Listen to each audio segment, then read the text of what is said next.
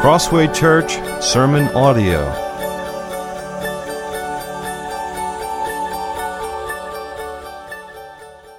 Good morning, Crossway Church. Please uh, turn your Bibles to 1 John chapter 3. Uh, we'll be at verses um, 19 through 24. 1 John chapter 3. And uh, thankfully, the roads weren't too bad this morning, at least not when we got here. I hope that that continues to be the case. It's supposed to get a little bit warmer out there, so uh, not warm, but just above freezing. So I think the roads will be fine on the way home. Uh, and having said that, everybody that's not here today but is streaming, we love you and miss you. Hope you're doing well. And thanks for joining us by the live stream. All right, please do turn, if you haven't already, to 1 John chapter 3, verses 19 to 24. Our parents here have all had a similar experience. Sometimes we laugh about it because we understand it all too well. When one of our children wrongs one of our other children, we call them to repent. And part of what we do is we call them to reconcile with one another. And one does this by acknowledging their wrongdoing by expressing regret, that's what an apology is, is the expression of regret, and then seeking or asking forgiveness. Asking the other person to release you from, you know, from holding this against this wrong that they did against, against you. And it should look something like I'm sorry I ate every last bit of your Christmas candy. Please forgive me. It should look something like that. And then, even, you know, let me get you more candy or uh, make it up to you somehow, to make restitution. You know, something like that. But unfortunately, it often looks something like this So and so apologize to your sister. I'm sorry, please forgive me. It's just so heartfelt in those moments. And you can just tell by the tone you know, that it's, it's not as sincere as it needs to be. They're, they're not quite getting the lesson yet. They're going through the motions, but not quite, quite getting the lessons. And you, you, it's not really coming from the heart. And you might even call it a closed heart. A closed heart. And the truth is, it's not just the children, is it? It's not just the kids.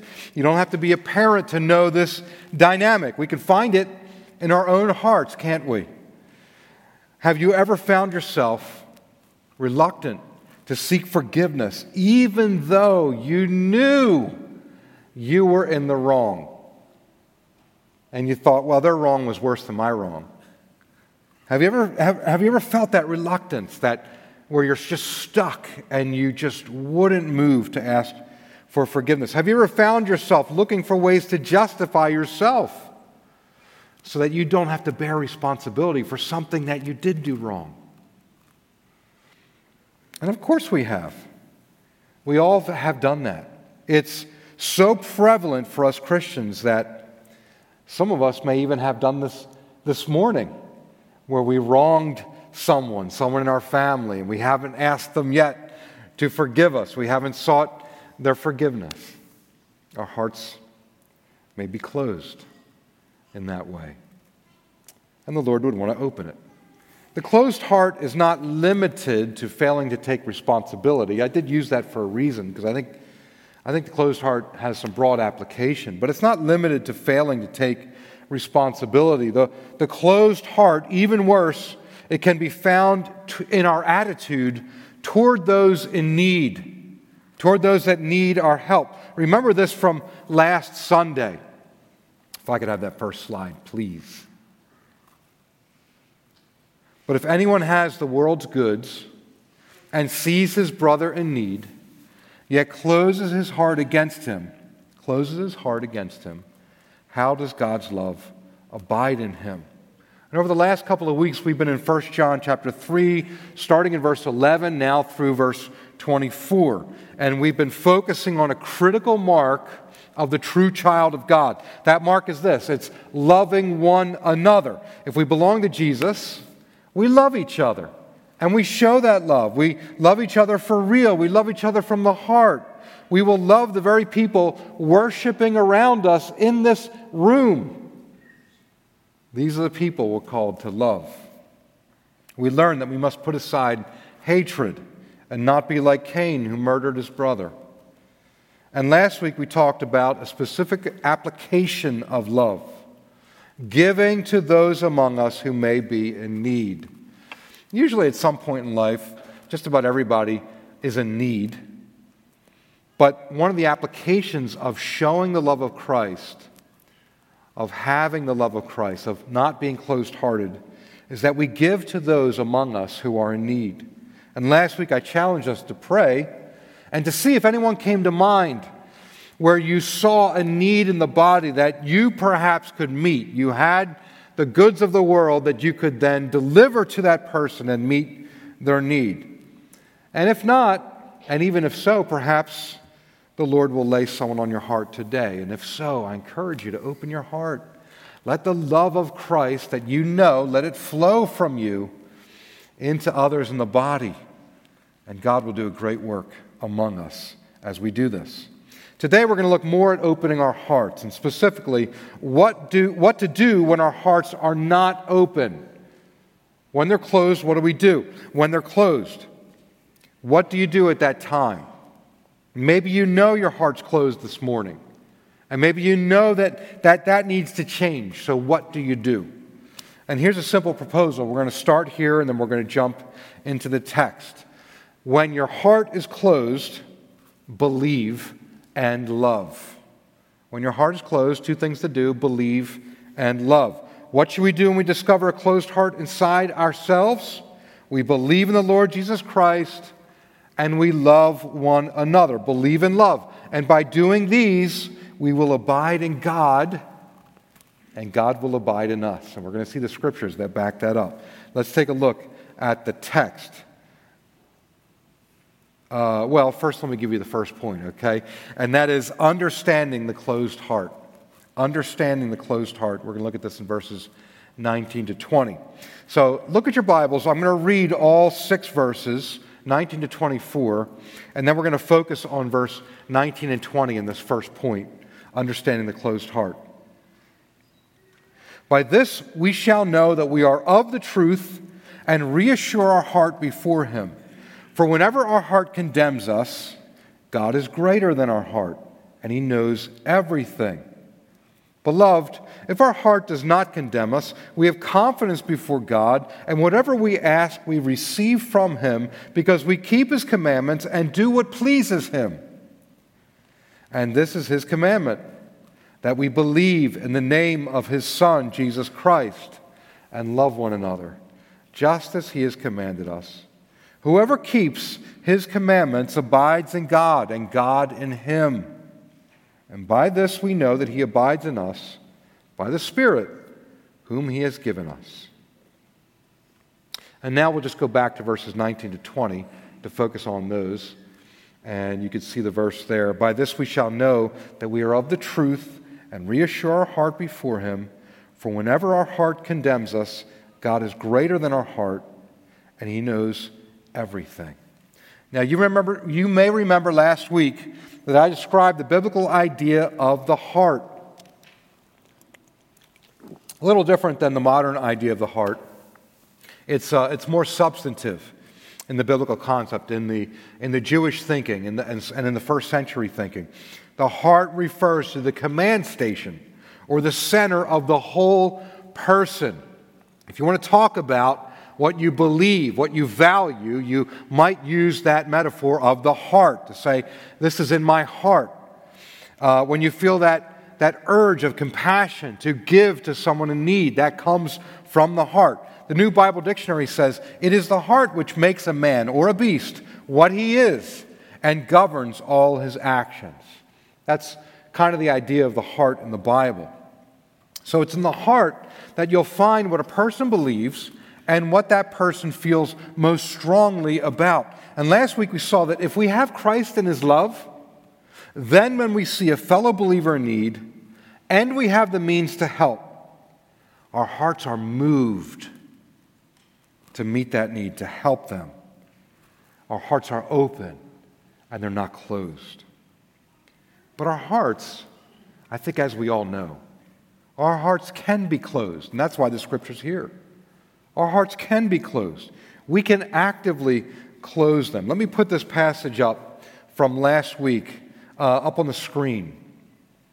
But if anyone has the world's goods and sees his brother in need, yet closes his heart against him, how does God's love abide in him? Now, when John wrote this idea about closing one's heart to a brother in need, he probably had in mind the Old Testament scripture, which he knew very well and often referred to. A lot of times the New Testament writers were referring to the Old Testament, and they did it often. And so this is probably the passage he had in mind, and that's Deuteronomy 15, uh, verses 7 to 9. If I could have that next slide, please. If among you, this is so this is the law of Moses, and it's how Israelites are to treat each other. If among you one of your brothers should become poor, in any of your towns within your land that the Lord your God is giving you, you shall not harden your heart or shut your hand against your poor brother. There's that idea of a closed heart. But you shall open your hand to him and lend him sufficient for his need, whatever it may be. Okay, that's all well and good. There's actually, among the, the ancient Israelites, God was commanding no one should be impoverished among the ancient Israelites. That's what he's saying there. But let's go to that next slide and see the rest of verses 7 to 9. Take care, lest there be an unworthy thought in your heart, and you say, The seventh year, the year of release, is near, and your eye look grudgingly on your poor brother, and you give him nothing. And he cried to the Lord against you, and you be guilty of sin. Ah, so here we get a clear picture of what a closed heart looks like, of what it looks like when we close our hearts. A closed heart has a secret thought. It's a thought that maybe you never even tell anyone else because we know certain things that we think, if we tell them to other people, well, they're not going to have a very high opinion of us. And so we keep it to ourselves. And if we're not careful, we can go along with those closed heart thoughts. You know, in this case, in the scripture you see up there up on the screen, it has to do with the Sabbath year. In the Sabbath year, debts in Israel, that's every seventh year, debts in Israel would be forgiven. So let's say an Israelite has a bad crop, a bad harvest, and because of that, they have nothing, they fall into poverty. Well, another Israelite is to come along and see their brother in need and to say, Oh, um, I'm going to lend you everything you need. Don't worry. This way you can get back on your feet. And, and so that's the idea. But depending on when this loan is made, maybe it's, you know, five years after the last Sabbath year or six years after the last Sabbath year. So there's only one or two years to go in the loan. And therefore, there might not be enough time for the borrower to pay back the entire loan. By the way, they were required to loan with no interest, to lend at no interest to one another. So this was purely, this, this, this lending was purely to help the other. But if there wasn't going to be enough time to pay that loan back, to have the full term, you know, it's not 60 months, it's only 12 months away or 18 months away. The secret thought could come into the heart and say, hey, if you step out there and do this, you're probably not going to get all your money back. And so he, he doesn't go around saying that. He doesn't go around saying, I'm not going to, I'm not going to, I'm not going to sacrifice from my own for the good of this brother. But he just steps back. He doesn't do anything.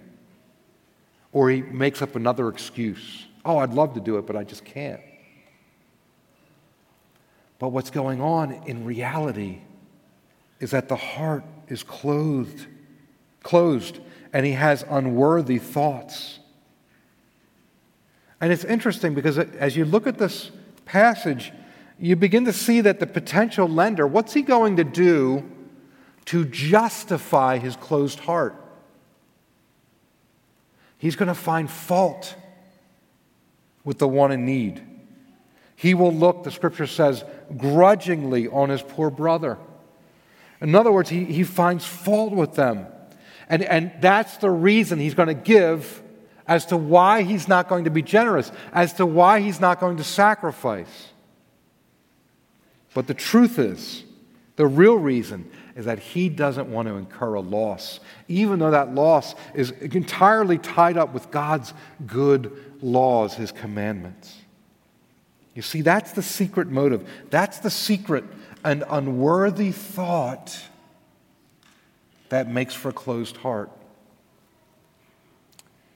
And so let me, let me lay this out here right now because I, I think this is, this is how God wants to help us and how we can grow. And we talked about this last week. I, I, got even more evidence of it this week how much you've loved each other and sacrificed for each other. But, but here's the thing even right now, people might not even know, they might not be able to tell, but you may actually have a closed heart because you're harboring a secret, unworthy thought. And nobody knows except for God. What does 1 John 3:20 teach us? If I could have that next slide, please. By this we shall know that we are of the truth and reassure our heart before him.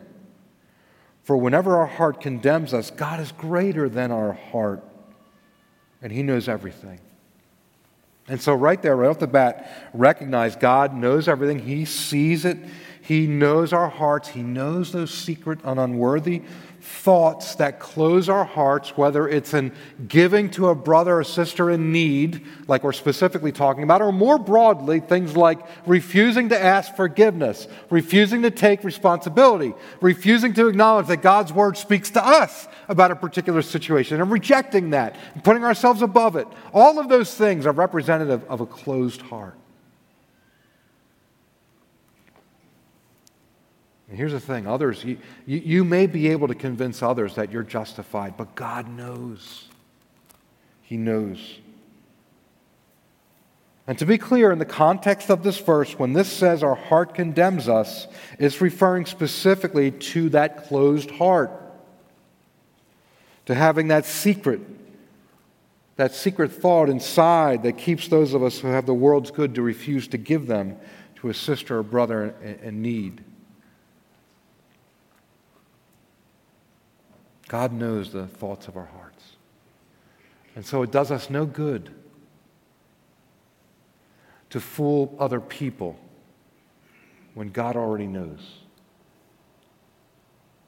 You see that we're only fooling ourselves. If we, if we think, well, I, I, I, saved my own money here and nobody really knows why, um, and maybe other people are like, well, yeah, that's a good, that's a good point. And, and I think in general, we, we should be pretty um, careful before we uh, bring a judgment to say, well, actually, you're not doing that. And that's where the Holy Spirit works and, and His work comes in because God's never fooled and He knows exactly what's going on in our hearts. He knows when they're closed. And we're never fooling Him and our efforts to justify ourselves fall short before Him. And so you can see why it's so critical that we're honest from the heart, that we're honest with ourselves, that we don't lie to ourselves. We don't make it a habit to deceive ourselves. And you can see why it's so critical that we love one another, because loving one another and doing that, stepping into that, helps us remain honest, keeps us with open hearts, keeps us honest with ourselves and honest before God, honest from the heart. I already mentioned that these secrets of the heart are not confined to how generous we are with one another in, in, in, in need.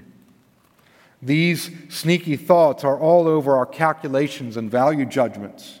There are negotiations we've made in our hearts about truth, about principle, about relationships, about recreation, and on and on and on that can represent a closed heart to God. We may never share them with someone else because we know we're in the wrong. But let's deal squarely this morning because God knows them all, right? They say crime doesn't pay. I think that's, that's true. But some criminals, at least in this life, may beg to differ. They may think, oh no, my crime paid quite well, and worked out for me. But here's what really doesn't pay having a closed heart to God doesn't pay. And it does raise the question of that phrase, God is greater than our heart.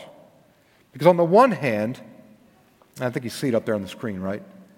Uh, da, da, da, God is greater than our heart. Yeah, good. Okay, I want to make sure I have the right slide up there. Uh, God is greater on the heart. On, on the one hand, it's a warning. And it, it's a warning that says God's heart is not like our heart, and God is over our heart. So, this is part of the problem. When, when you start with your own heart and project onto God, you think He has the same values and, and value judgments as you do. And that's not the way it works. You have to start with His Word, where God reveals to us what He's really like, and then allow your heart to be adjusted by the God who is greater than your heart. You see how that works? And so his heart's not like our hearts, there's no sin in him. And so he knows our secret and our greedy thoughts, and we need to be aware of that, and we need to properly fear and reverence the Lord and not try to deceive him. But praise the Lord that this idea that God is greater than our heart is more than a warning.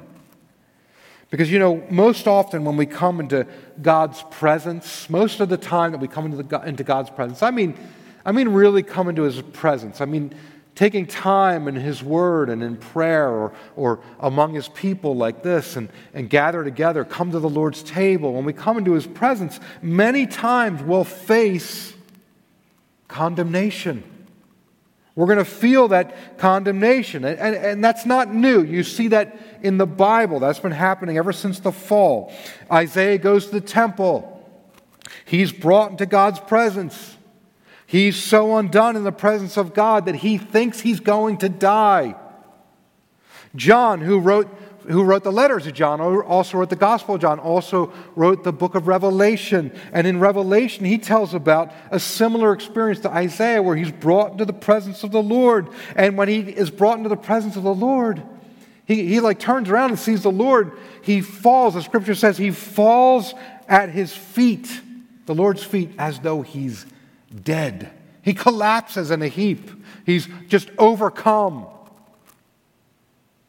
Why? Why, why do these great men of God do this? But because they know that they're sinners.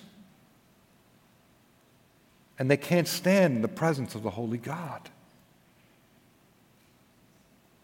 When we spend time in prayer and God's Word, really pressing in, seeking to understand His Word, coming face to face with Him in that way, spending time in prayer where we're, we're not just throwing up a prayer quickly.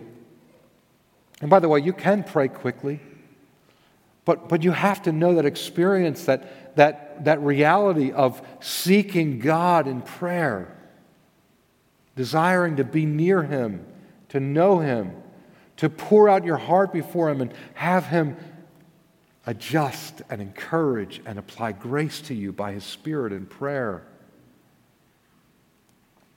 And, and when you do that, uh, many times you're going to face condemnation because you're coming into the presence of the Lord. And you may find your own heart condemning you. You're not good enough. Remember, you committed that sin. Remember, you just did that. Remember that evil thought you had. How dare you? You're not worthy. And you may find your own heart bringing condemnation because we've drawn close to the most glorious one, and we certainly fall short of his glory. And those secret thoughts are laid bare in his presence because we know he knows. And there's no sense trying to lie to him about it. But as I said, this isn't just a, a warning. Isaiah had his speech redeemed in his story. Uh, coal was touched to his lips to, to demonstrate the, the forgiveness of God so that he could speak, he could prophesy. And the Lord, in John's story, the Lord lays his hand on John, puts his hand on him says, Don't be afraid. Raises him up so he can proclaim and prophesy. And the Lord has some things to say to us 2. Earlier in this very letter, John wrote in chapter 1, if I could have that slide, if we confess our sins, he is faithful and just to forgive us our sins and to cleanse us from all unrighteousness. Praise him. And then he writes in, in 1 John chapter 2, if I could have that slide, my little children, I am writing these things to you so that you may not sin. But if anyone does sin, and we do sin, we have an advocate with the Father. Jesus Christ the righteous. He is the propitiation for our sins. You see, God knows our hearts. He knows our sins. Even before you're willing to confess them, He knows them. But He provides for our forgiveness through Jesus, our Savior. Our Lord Jesus is our advocate.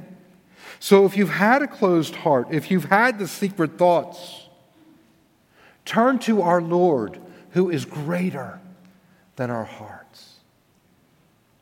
And it's that idea that He's greater than our hearts that takes us into the flow of the text and into the next verses we're going to look at. But if I could have that, that proposition when your heart is closed, do this believe and love. When your heart's closed, believe and love. Let's take a look at our second point. We've looked at understanding the closed heart. Let's take a look at keeping an open heart. And this is verses 21 to 24. Let me read that to you again. And if I could have that verse, those verses up on the screen. Beloved, if our heart does not condemn us, we have confidence before God. And whenever we ask, we receive from Him because we keep His commandments and do what pleases Him. And this is his commandment that we believe in the name of his Son, Jesus Christ, and love one another, just as he has commanded us. Whoever keeps his commandments abides in God, and God in him. And by this we know that he abides in us, by the Spirit whom he has given us. Right here at the beginning, you see that word condemn. You see that word condemn again. We've seen that a couple times now. You may remember a bit earlier in chapter 3, back in verse 14, a couple weeks ago, we were told that those who have trusted Jesus have passed from death to life. Do you remember that? We've passed from death to life. And that harkens back to something that Jesus said, which is recorded in John chapter 5 verse 24. So when John writes in John in 1 John chapter 3 that we pass from death to life, he's basically quoting Jesus. He's essentially quoting Jesus um, from back in, in Jesus' earthly ministry. And Jesus said there that whoever believes, whoever believes, does not come into judgment, but has passed from death to life. And so you see that, that judgment is equated to condemnation, or condemnation is equated to judgment. And, and condemnation is God's judgment for sin. And if we're under that condemnation, then we're facing death in its fullest form. You're as good as dead. You hear that in movies sometimes. When, someone, when, when some dangerous individual is after someone, they, they say, You're as good as dead. Well, that's everyone under the wrath of God, under that condemnation, as good as dead. Condemnation here equals death. But anyone who has believed in Jesus has escaped this condemnation. They pass from death to life. Even when we sin, what's the scripture say? We have an advocate. And therefore, all condemnation is taken away. And so we were under condemnation. We were under God's judgment. We were facing death. We were as good as dead. But we've passed from that now to life. And we live and we live. Now we can go to God with hearts that do not condemn us. There is no more death, no more judgment, no more condemnation for us. See, when we go to prayer and our hearts condemn us and we experience, we recognize again the grace of God in the Lord Jesus Christ. We can put aside that condemnation, say no to it, and have life in Christ. There's no more condemnation. There's life for us. If there is no more condemnation for us, then what is left? If God's judgment has been removed, then what's left? Well, we know from John that God has shown us unsurpassable love just so that we could become children of God. He's shown us his unsurpassable love. He took on the condemnation. He took on the judgment. He took on the death so that we be- could become his children. So there's no condemnation, and God has made us his children. And that means that we're left with a loving relationship with God. He loves us as, as our Father. He loves us as a father who loves, loves their child. He loves us as he loves Jesus. He loves us as he loves the Son. And therefore, we can come confidently to him. Notice that the scripture says we have confidence before God. That's an important note before God. You know, sometimes we observe that people have a lot more boldness when they're not there in person. They have more boldness in a letter or in an email. Sometimes we observe that social justice warriors launch their volleys from behind a computer screen. They have no uh, trouble calling people names or, or uh, uh, uh making slanderous accusation. Uh, and many people can be very bold when they don't have to go before another person. But when you're directly in the presence of another, it changes the dynamic. And that's why it's often important to meet with someone face to face because they're a person, just like you're a person. Well, imagine now coming face to face with God, who's, who's a person, but he's not a human. He's God. In that moment, you may not feel very confident. I heard one person try to illustrate it, and they said, You know, uh, when I'm in a cage with a 600 pound gorilla, I try not to provoke him. Well, God is much more than a 600 pound gorilla, isn't he? And when you're face to face with God, you may not feel very confident. But here it is. Because we are his children, no longer under condemnation, we can come confidently. You know, that's what our prayers are. And we so often take that confidence for granted. You know, we pray for our food, we pray before bed, we pray before we travel or, or for any event. And we may forget what a privilege it is that we, we talk to God as if He's our Father. Just easily and comfortably and confidently. Certainly, we should be respectful, right, when we talk to God. Some people love to take that, that friendship with God to a, a great, uh, uh, maybe an extreme, and, and, and really focus on the casual nature of the relationship with God. It's okay. But He's our Father, He's our King, He's our God. We need to be respectful. But we are confident, aren't we? We're confident in His presence. And we're able to do that because of his sacrificial love toward us, his open heartedness toward us.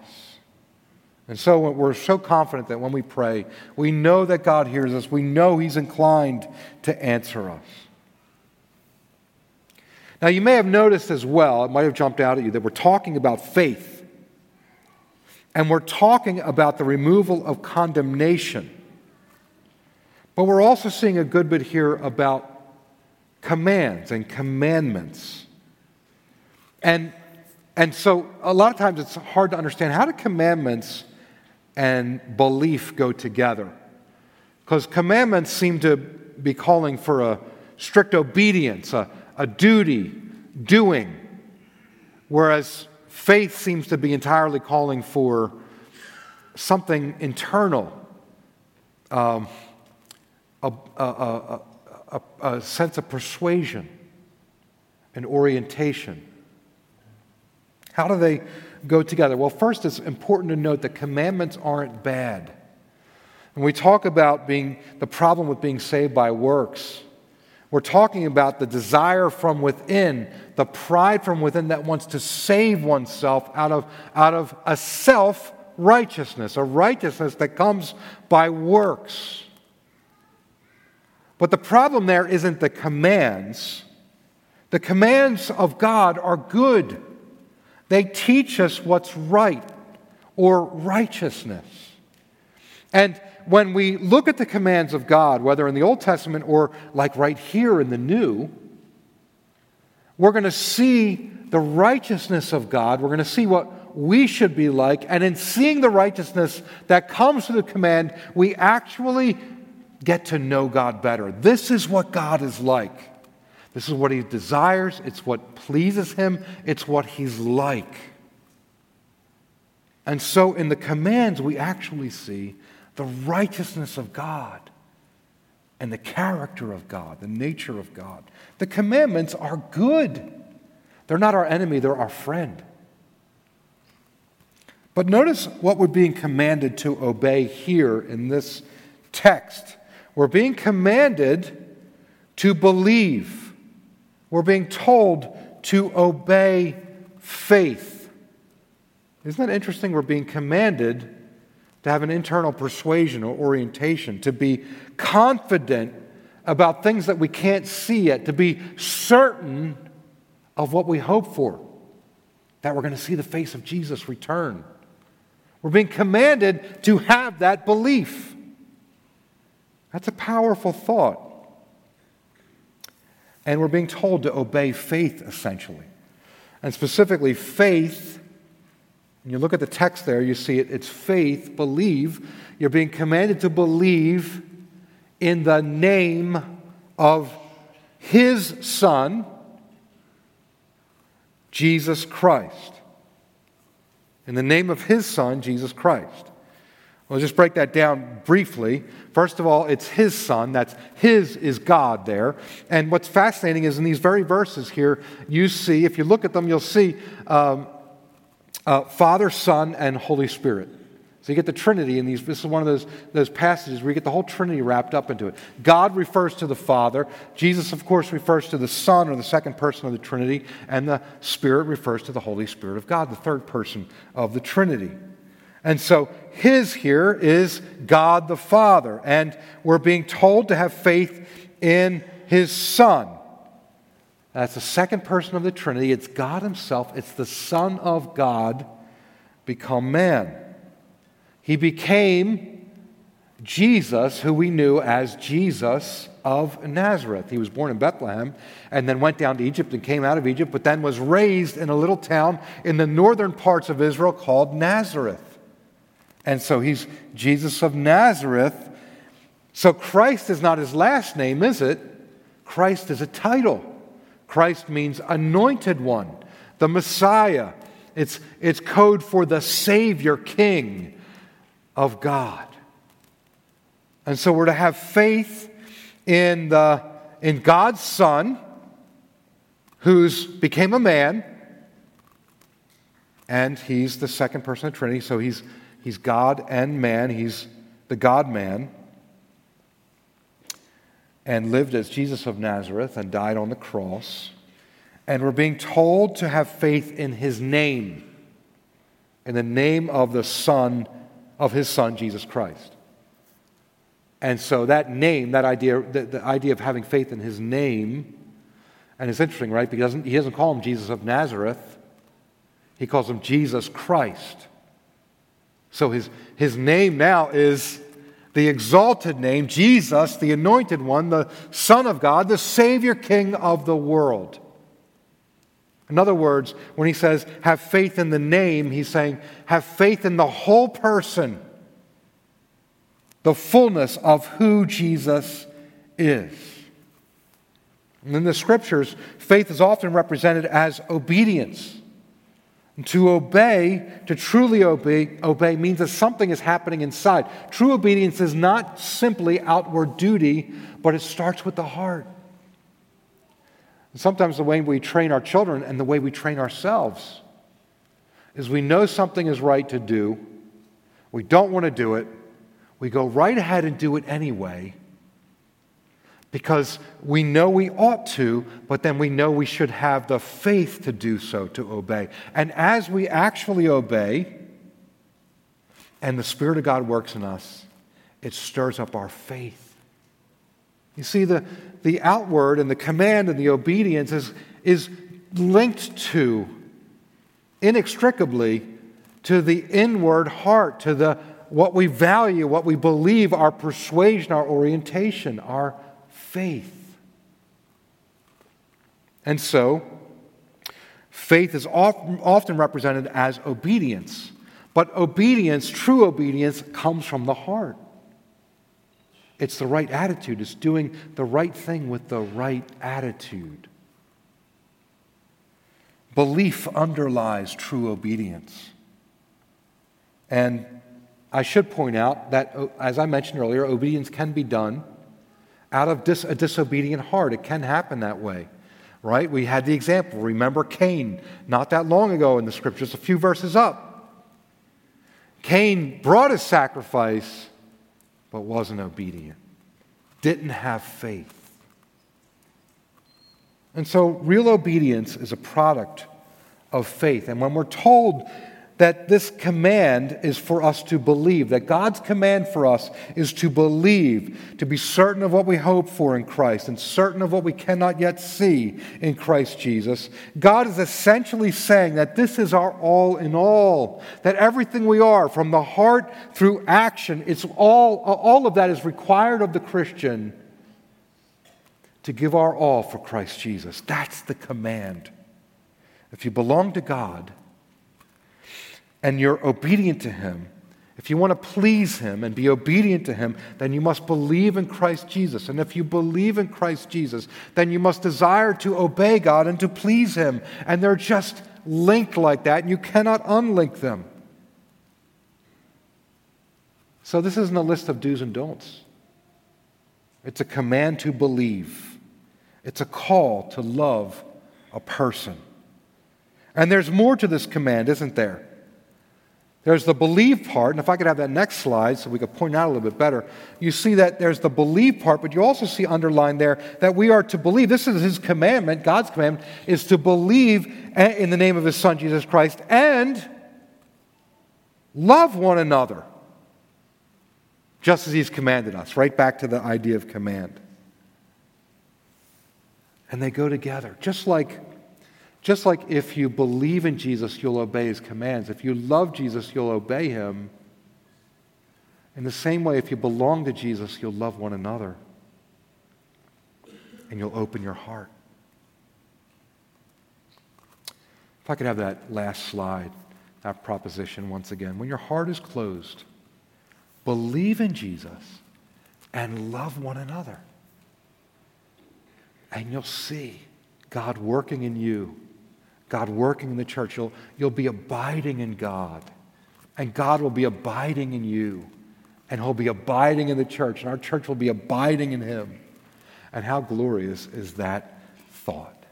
I want to ask Joel to come, and we're going to sing a song of thanksgiving uh, to end the meeting here this morning.